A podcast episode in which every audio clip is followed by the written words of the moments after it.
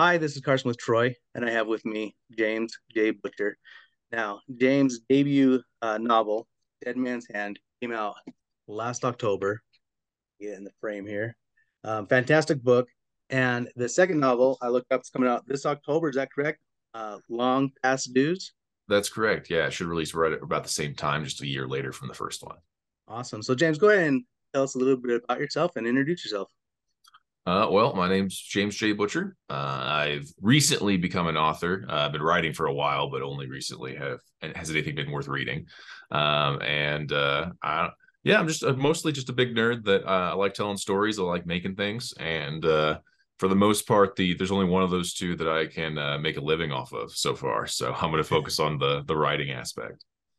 Perfect. Now you said you've been um, you know writing for a while obviously like not everybody gets picked up the same rate everybody has their different struggles what's been kind of the process for you to being picked up to have your first novel uh, released uh, well, um, for those that don't know, uh, my my dad's a, a, a fairly well known author as well. Um, and so when I decided I wanted to be an author, uh, I knew that essentially I've had the crossroads of going under a pen name or not. Um, since I decided I want to keep my real name, I knew that there was going to be uh, certain different hurdles and uh, a lot of uh, other hurdles that weren't going to be as big of an issue for me. And so um, I kind of went in knowing that when I wrote something that was worth publishing, it would be fairly easy to get some eyes to look at it.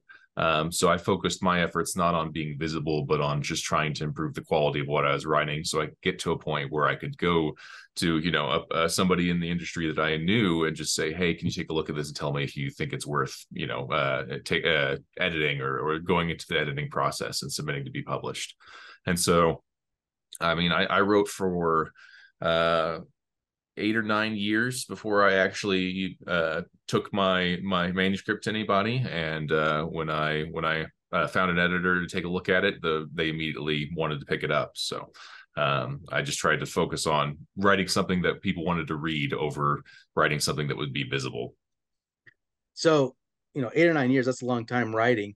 Uh, was this particular book did it go through different iterations, or was like well, how, how was that process? Has this book much? Yeah, well, this book is book number seven that I actually wrote. So I wrote seven books over the course of the eight or nine years, um, and most of them will never see the light of day. Um, the the very first one I wrote, I actually was so proud of it. I printed it off, and it lives in a dusty corner of my closet. Um, that that one's going to also stay locked away, but it is it's just god awful. Um, but that's the first book I got to put the end on, so I, it still ha- has a special place in my heart for that. Um, but no, I, I I wrote several different books in several different settings. Um, the very first thing I wrote was an epic fantasy setting. I wanted to write some epic fantasy stuff. Um, but as I got more and more aware of not just um, the process of writing, but also the the uh, more of the industrial side of writing of like finding an audience and and appealing to readers and and um, tropes of genres, things like that. Um, as I became more and more conscious and aware of those, it became a, a, much larger decision point of what genre I wanted to write in. And uh, because of the, I had three, I think it was, that I really wanted to, that I would kind of more or less equal in the running to be the first book I was writing to be published.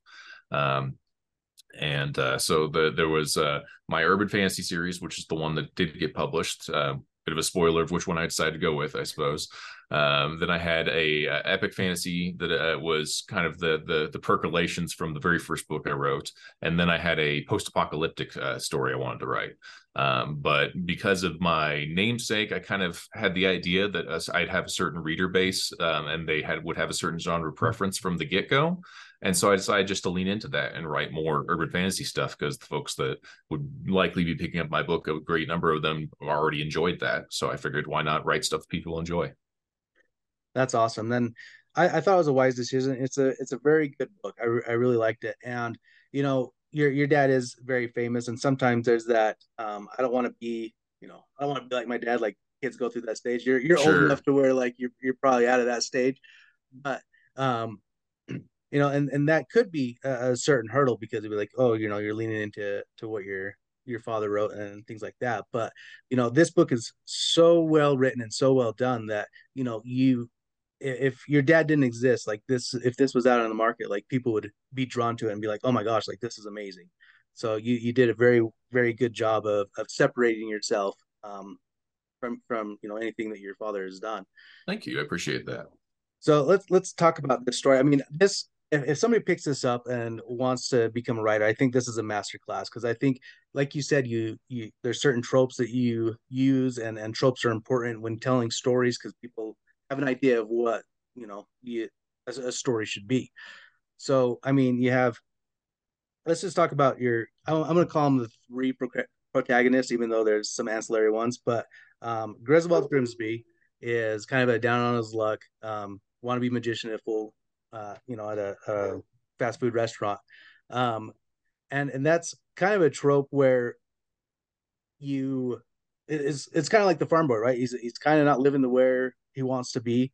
Um, he has some magical abilities, but he only can do two spells. Um, I, am not going to go into him. You can go into him if you want. Um, what yeah. sort of decisions did you kind of go in there? Why why two? Why why not more three or four or five or or whatnot i mean i think limitations make things a little bit more interesting but why why did you settle on those and those particular spells um so like one of the the coolest parts about urban fantasy is is magic right that's the main part that people are drawn to and how that changes the world that they live in and their perception of it um and it's really easy with magic to go overboard and just have every problem be able to be solved by throwing a fireball at it or something similar. And so, um, and and you know, I'm a I'm a big D and D player, and I I will uh, forever scorn the wizard in my party that hit third level and didn't take fireball. You know, like it's such it's the go to spell, and so I wanted a main character that he would face a lot of problems and many of them could be solved by something as as blunt as a fireball and he doesn't have access to that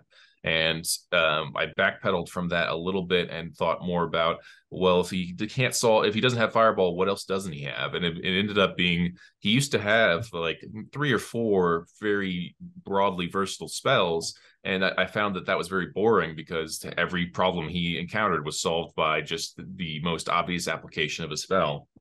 And so I kept taking magic away from him essentially until he was left with just two very fundamental mechanics.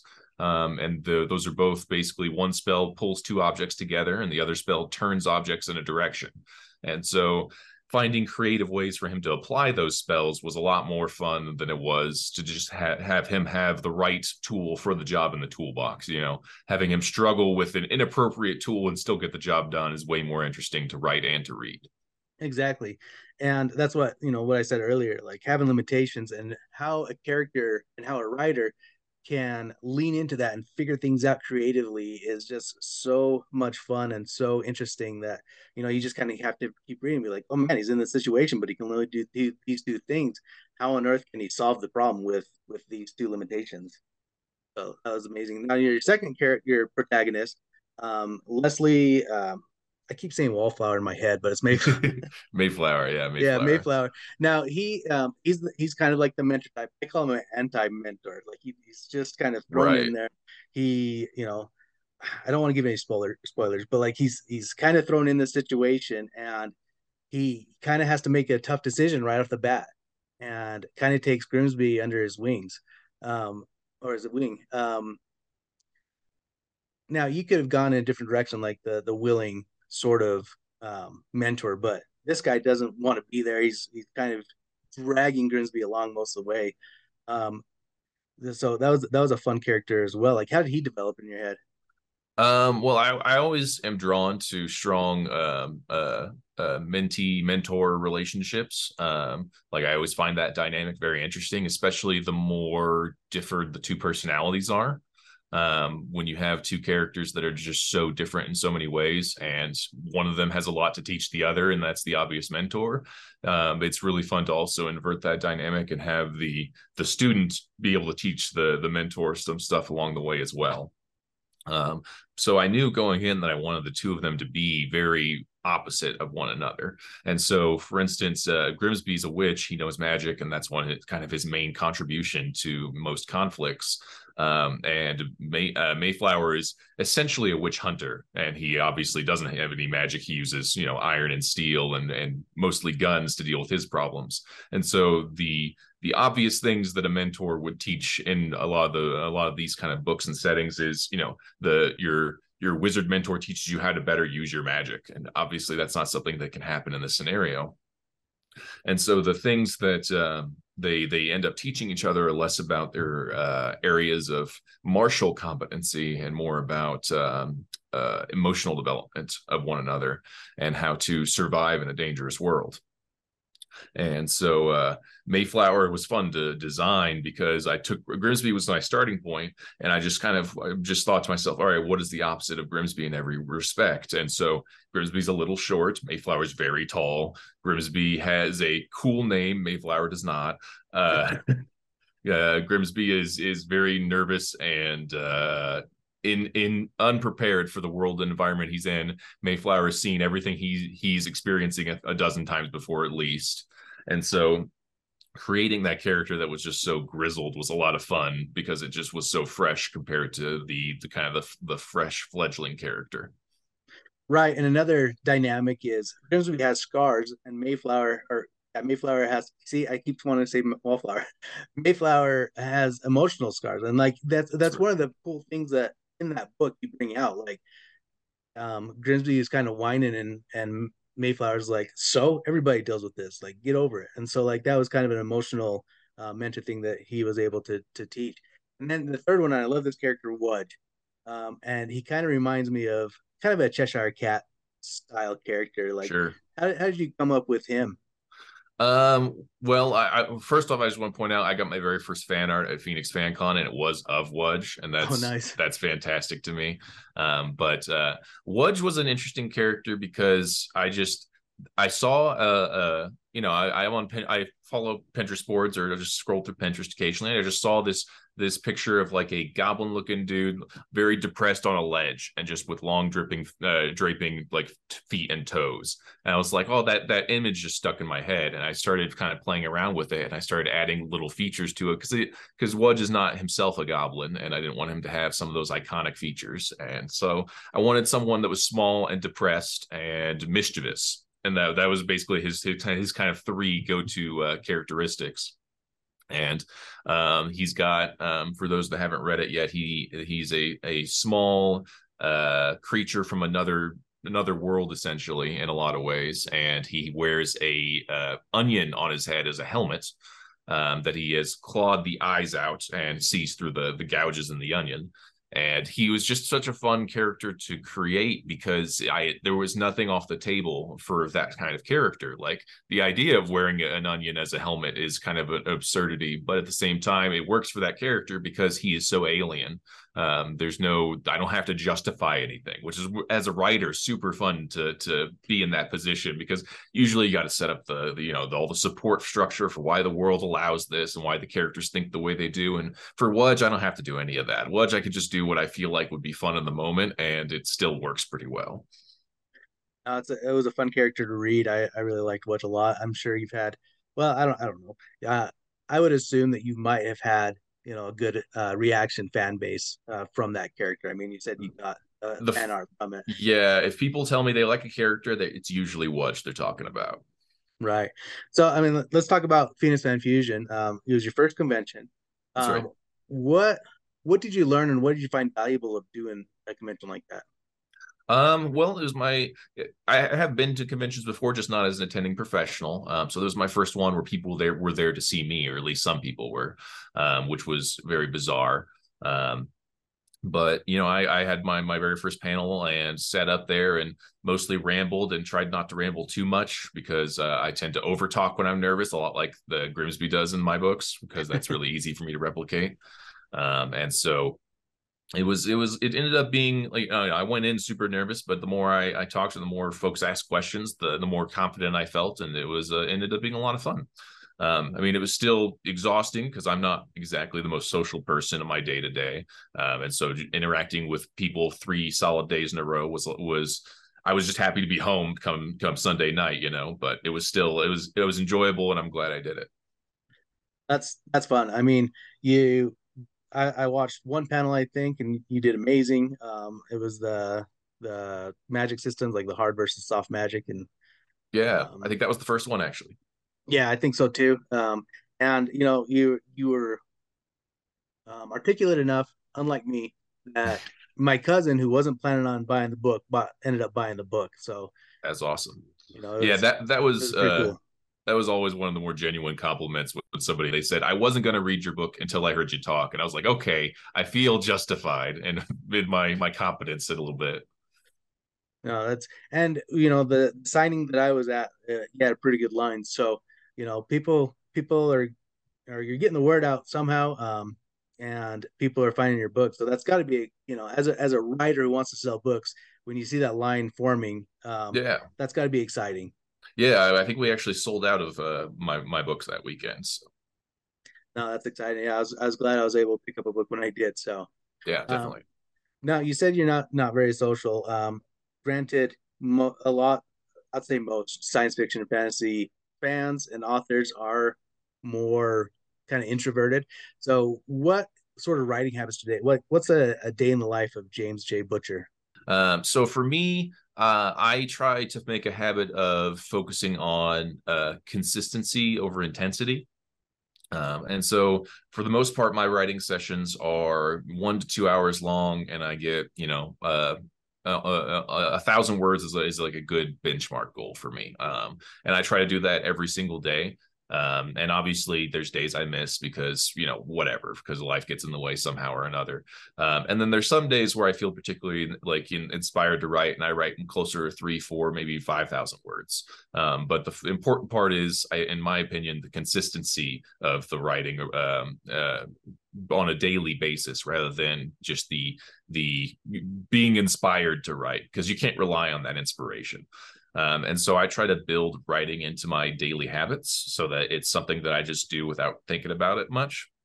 And so uh, I'm kind of a night owl. Um, so you know, uh, I usually will, right about midnight. I'll I'll sit down, uh, turn off every screen in the house outside my laptop, um, pop in a couple of headphones, and play some usually instrumental music and then just uh, sit in front of my computer and I got nothing else I can be doing besides writing for a couple hours. And usually, the like I won't do anything for 15 or 20 minutes. I'll just stare at a blank page or, or stumble on what I want to start the chapter with.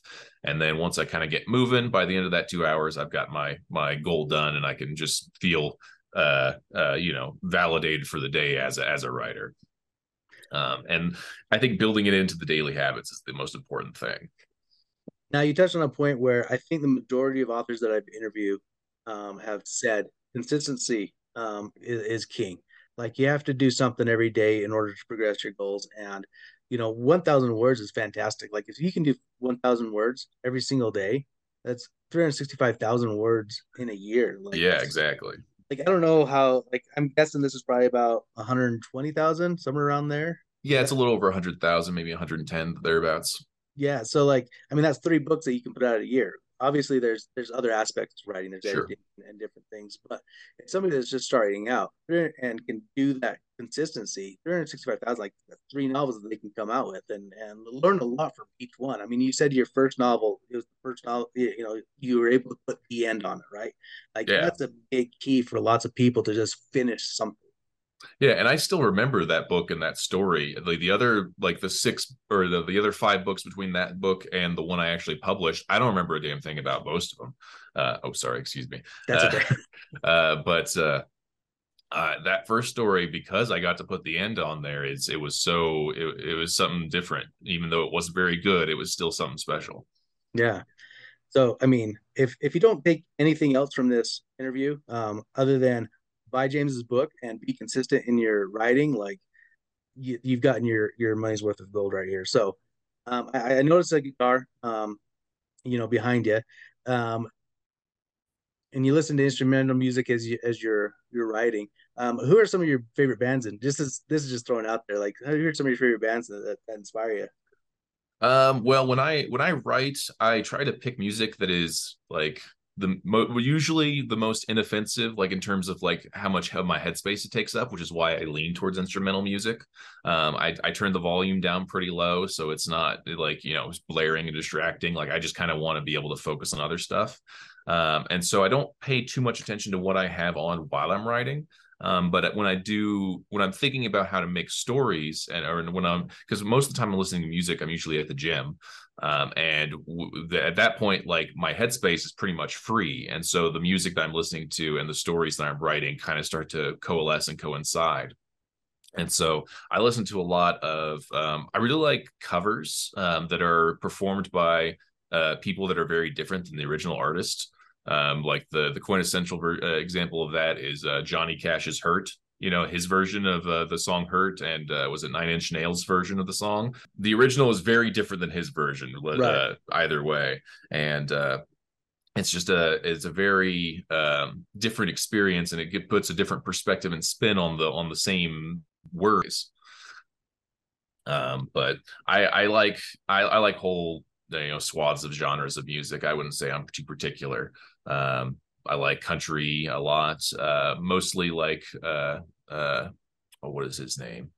Tyler Childers. Uh, he's he's one of my favorites lately. Um, I like some of his faster songs. I like uh, I like rap uh, quite a bit. Um, I listen to a lot of Eminem when I'm working out, especially.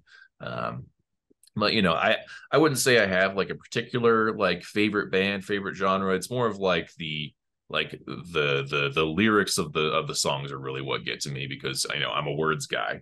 Um, mm-hmm. and so the the if if the the words of the song have a certain poetry to them or a certain message to them that that resonates with me, then I'll just listen to that song on repeat. You know, I'm I'm that kind of guy where I have like I'll cycle through a playlist of 30 songs over the course of a year. Five, six of them will change, you know, it just slowly evolves in the playlist, but I'll listen to that same stuff over and over again. That's funny. That's how I am. I don't I, I don't get tired of songs very easily. Like if I yeah. like something, especially if I'm working out or something. You said you sit down and, and write and you know you can stare at a blank, blank page for 15, 20 minutes before you you start. Um, do you I mean there's a couple ways to phrase this, but like are you uh, a plotter? Like do you do an outline or do you more free write? How, how's your process? Um, I'm a big fan of what I like to call like milestone writing, um, where I essentially you know i'm i'm at the gym i'm listening to a song i'm working out and then a, an idea pops in my head for just a cool image um, uh, for for some random thing. Like i mean the the whole grimsby series or the uh, unorthodox chronicle series started from me having the image of a, a a wizard having a real fight with real monsters on top of a plastic castle. Um, and i built in the entire story off from that one image. And so when I do think of those images in my head that are just cool visually, um, or concepts that are cool and don't make a lot of sense, I set them up in as milestones in, in my writing, and I kind of sit down and I could see the milestone in the distance, be like, okay, how do I get from there to there, from here to there? And I start structuring like literally the shape of the universe of the story uh, uh around supporting my progression from point A to point B because I know what point B is going to be. Um, I don't generally have a lot of the small stuff planned out, um, but I do. Those big keystone moments are ones that I uh, really um, just kind of build the stories around. So I, I like knowing what I want the story to look like, and you know, uh, at, at in hundred pages and two hundred pages by the end. But I, I don't like knowing what this I want the story to look like in five pages. You know, I don't I don't want to plan the short term as much. I want to have the creative flexibility to kind of just go in a direction if I think it's fun or cool. Um, but I that direction needs to be towards one of those milestones, so I don't get too off track and just kind of end up having a two hundred thousand word book when I'm supposed to have a hundred thousand. That's kind of funny because I've talked to lots of authors now. I think you're my seventy second interview, I think, and people will say they're they're outliners and explain to me exactly what you just said on how they're outlining. Like they'll just do, you know, kind of these key moments, and people will say, "Oh no, I free like I'm totally just a pantser," and they'll explain yeah. to me, "Oh, I just have these milestones that I go through." So like this, it's it's kind of funny, like the different people will look at it in a different lens. Yeah, just their perspective is different. I I, I always consider my approach to be a little bit more of a, a hybrid thing. Um, but again, you know, most people I talk to, they they all right, it's kind of my same experience as yours, where they describe what I describe in a slightly different set of terminology, but it's pretty much the same thing. Yeah. And, you know, that's kind of fun as a writer too, because you're not tied down to anything. And you, as you're writing, um, there's surprises, right? Like you're writing and your character does something, you're like, oh man, I didn't even know that was going to happen. But it's, it's funner like that. Yeah, for sure. It, it, that that creative freedom and structure combined, I think, makes for good storytelling, um, especially from the the creative's perspective, because it keeps it gives you some guidelines, but it doesn't restrict you too much. So it helps you get the work done at the end of the day. Right now, this is oh man, it was. Did you say the eighth book or ninth book that this that you finished? Uh, the very first book was my seventh. That I, the first okay. book I published was my seventh. Your seventh book. Now, what are some of the things that you kind of learned along, the way? Now, I have a problem with um, reining characters in, like characters just kind of go off on their own, and I'm like, okay, you're way out in left field. How am I going to rein this back in? Now, that's just something that I've I've kind of learned. What are some things that you that you've learned that you found? Okay, this is my weakness. I've I've strengthened this. This is my strength. Like, I'm going to lean into that. Um, for me, I I mean, I think every writer has their pitfall tendencies when they're when they're starting that they have to kind of you know gain some uh, self perspective on to fix. Um, for me, because you know I'm I'm an only child and I I grew up you know playing video games by myself for the most part. Um, outside of like for, you know when I started actually making friends in middle school and so on, uh, I tend to write loner characters a lot and loner characters are just really boring. They don't interact with other people. They don't talk to other people. The dialogue isn't there so the story feels very slow paced and, and drags its feet because you're focused on description and introspection.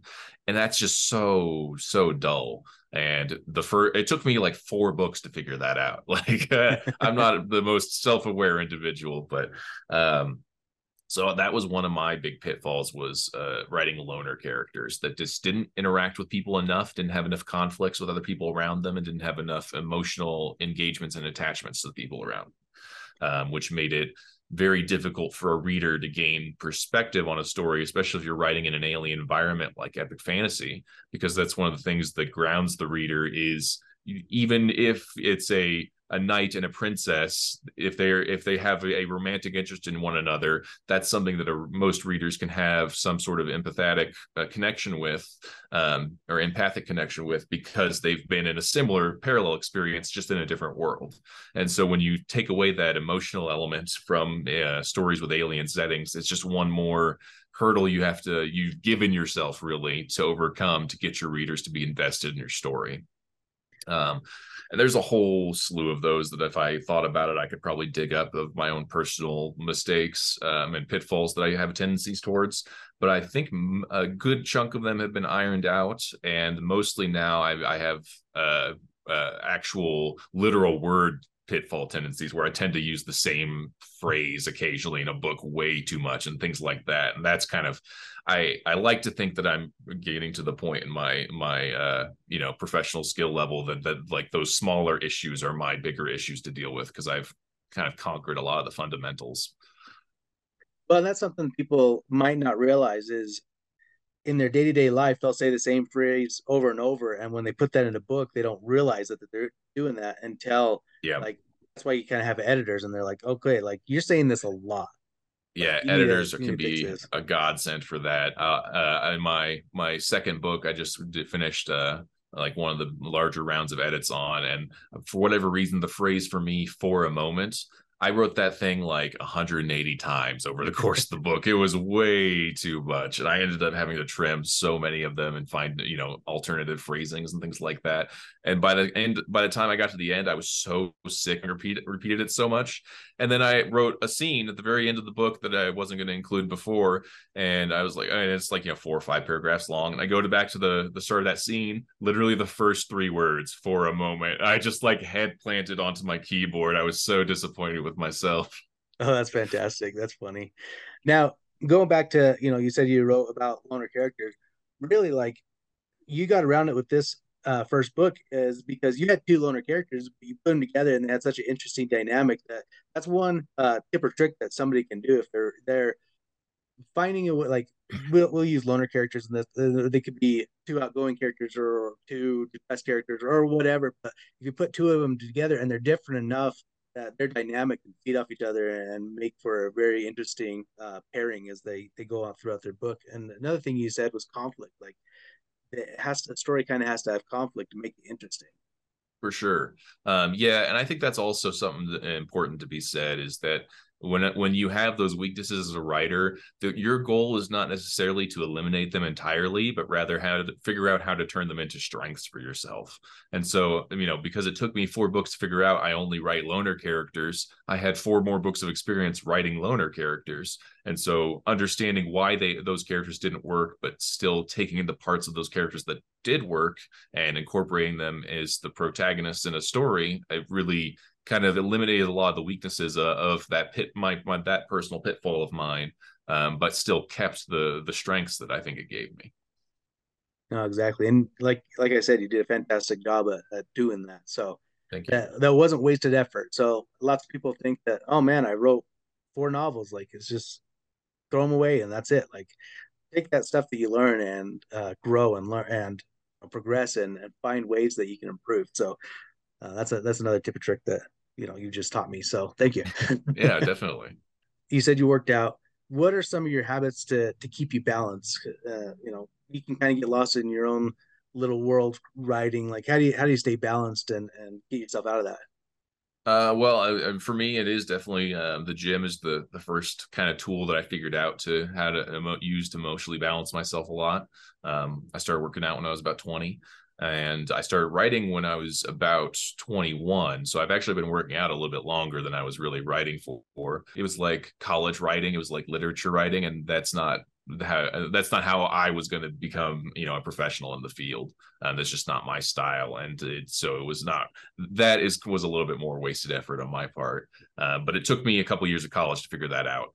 Uh, and but uh, yeah, I think right uh, working out is definitely the number one thing that I use to uh, to balance myself in a lot of ways. And um, for me, at least, I found a lot of parallels between um, like weightlifting and writing. Um, I think there's a a shocking number of overlaps in that, but I also think that if I had picked up uh, playing the violin instead of lifting weights, that I would also see a shocking number of overlaps uh, overlaps with that and writing. You know, you you find aspects of your personal life that you can start you uh, finding ways to communicate what writing means to yourself. Um, like you figuring out to yourself and describing it to yourself in terms that you understand because of the other other aspects of your life. And so i think that's important to have some uh, some stuff you pursue aside from writing um, for that reason because you have to have you know you have to have an expansive uh, perspective. Uh, the more expansive perspective the better for most folks and the, the being able to keep writing in in your perspective as something that it's not the whole of who you are you know you're a whole person beyond that. And writing is just a tool that you use to communicate fun stories to people you know? Keeping it keeping it uh humble i think is really important. Like you know writing is not this divine gift or anything like that. It's i'm just I, this is stories that if I wasn't a writer, I'd be telling my friends over a D&D table, you know, like it's nothing too fancy. Um, so I think it's really important to have those other pursuits that kind of help frame uh, your professional pursuits. Now, D&D, uh, you just mentioned it. So I'm assuming that's a, another thing that kind of keeps you balanced. Um, how, like, how long has your group been going? Do you have a, uh, is it pretty consistent? Um, no, not really. I mean, I hop in and out of groups occasionally. Um, for the most part, I don't really run games. I haven't run games in a while, at least, um, because that headspace is, you know, I've only got so much of it, and I'd rather get it on a page than use it on a table. Um, but I still have a bunch of, you know, as I'm writing more, I'm coming up with more stories that aren't appropriate for books, but would be a lot of fun to run you know, like over a tabletop with other players. So I'm, I'm getting more and more tempted to run a game, but uh, for the most part, I, I just hop in my friends' games. I usually play some small, troublesome, mischievous character that is very Wudge-like. That's that's usually my go-to uh, because it's just a lot more fun to cause trouble than it is to solve it in a D and D game. No, and you're right about having a headspace. Like I, well, I don't do uh, D and D. Um, I, I do Pathfinder with my family, and I have to have like pre-written adventures, or else like it's so much harder to come up with new things while I'm sure. trying to write and stuff. So yeah, and I I also play Pathfinder. I kind of use the terms interchangeably, but to most yeah. laymen, they they understand what D and D is. A lot of people that don't aren't in the circles don't know what Pathfinder is, so right. it's just simpler. No, and and I agree, and I I did do D and D for a, a, while with some of my uh, son's friends and stuff as they were kind of getting into it, but my son has kind of taken that over, and we just do like a family game. So there you go yeah I, used to i used to do d&d and pathfinder games with my dad all the time too. He would he would run the game and me and my my friends would cause trouble for him and his stories constantly which i like to think would help prepare him for his own writing endeavors. Exactly. Earlier you talked about you you were planning on or you wanted to write in different genre or not different subgenres of fantasy. Um sure. epic um was the it was like a post-apocalyptic yeah and, and then the fantasy. urban. So is that something you want to pursue later on in your career? Um, obviously, you have probably have a contract with um, this current series. Um, yeah. Uh, so uh, I do want to uh, continue writing the Unorthodox Chronicles. Um, I'm not sure exactly how long I want it to be. Currently, the contracts for for three books, but um, I, I, think if the current trajectory for these three books continues like the first book did, that I I, I am pretty sure we can uh, get some more books out of that series without too much trouble. Um, but I want to, I've been working on developing my professional habits. And because um, this is the first time I've had to work under deadlines. And this uh, book, too, I just finished writing was the first sequel I've ever written, which was an interesting experience. Because usually, if you're, when you're practicing, you write a book, you start over, you write a new book, you start over. You don't write sequels of the books that failed. Um, so uh, this is the first book that succeeded. So I had to write a sequel to it, and I'd never done that before. And so um, there's a bunch of new experiences even after having published my first book that I'm still kind of grappling with. And so one of them is working with deadlines and figuring out my own uh, my own uh, uh, potential and how much I can write to uh, how much I need to be writing to reach these deadlines. And my goal is to be able to finish a book for the most part in about six months and then and basically have an off season that i can start writing a book for something else that's non-contract actually i really like to be putting out two books a year one book in the unorthodox chronicles pretty consistently and then have a second kind of slot more or less that I can just kind of write what I feel like writing or write a second series or a different uh, genre and kind of explore that instead. Um, so those are kind of the first on my list to to uh, write. And I actually before I was working on the sequel, I was uh, focused on writing uh, uh, my post-apocalyptic book, and I I got a decent way through it, but I'm probably going to scrap it and start over again because it just wasn't quite right. But that happens, for, you know, fairly consistently. Um, especially for the first book in a series once because you you have so much more freedom with the first book because once you start writing the sequel i found out you've you've obligated yourself to all these rules and laws and the universe you've established and you actually have to know them and go back and make sure they're all supported. And it's such a such a bigger pain than it is to write just the first book where you can do whatever you want and uh, then I'm I'm starting to think now that I'm writing book three of the Unorthodox Chronicles that I actually have to remember what book two said too. But we'll we'll see uh, as I as I progress through there. I want to get this third book manuscript done, and hopefully then I'll have time before the end of the year to get a good chunk of uh, something a new project done. That'd be I think that'd be a lot of fun. No, and that's that's kind of funny because that's something you don't think about or realize. Like, oh man, now I've got uh, a couple books contracted. Now I have to go back and, and reread stuff. Like I can't imagine somebody like Brandon Sanderson getting thrown a somebody you know a world that's not even his right? The Wheel of Time like yeah. and like he's got to go through and read all that. But granted he was a fan beforehand but sure. he's got to make sure that everything's right and everything's correct and, and stuff like that like and i mean people with tons and tons of books i'm sure they have to go through and read each and every one just to refresh their memory because i mean it's a it's a world you create and stuff but just like you know I, i've read you know, I've, like your dad has, um, is it 20 books in the Dresden Files or, or whatever? Like, I can't remember anything. Like, I don't even yeah, know how he does in the it. high teens right now, I think. Yeah. Um, yeah, and from from most of the writers I've talked to, um, it, eh, that's where beta readers really are a godsend, you know, because they're the ones that they're because when when you're writing it it's like it's it's you know it's your craft it's your baby but at the same time it's also your work. And so you you to keep emotional health you still distance yourself a little bit from it. But for your readers ideally it's just something that they're passionate about and they don't need to have any of that distance. And so they can obsess over it and you beta redo this. You're not allowed to do this because you said in book four, chapter six, that you did this instead. And like, and while that would be uh, annoying to a degree, it's also a lifesaver because like that's something that I, I would very easily overlook because you know i've not only am i focused on this book and the next three books trying to make sure they all make sense but also each of the previous books that have been published, you know, I have four or five different versions of them that, that I went through in the various iterations. I'm not sure which one made it to the book a lot of the times, just because I, I, you know, especially as you get farther from it, you you have so many versions that in your head that kind of blur together and i have to i find myself constantly going back like did i say that or did i take that out or did i remember to add that in or did i forget to add that in i have to go back and reference myself and so having beta readers that are people that just enjoy your books and want you to to write something cool and be consistent with what you've told them in the past is fantastic for that. So, um, who are some of your influences? Um, I, I would say when it comes to the actual craft of writing, the the place I've learned the most from is probably uh, uh, Brandon Sanderson, um, because he is one of the uh, writers that has gone far and away out of his way to teach people how to write books to with a professional mindset. Um like there's a lot of writers out there that that have uh you know grandiose ways of telling you to express yourself and put yourself on the page and so on. And brandon sanderson's the one that actually shows you the nuts and bolts of how to do that.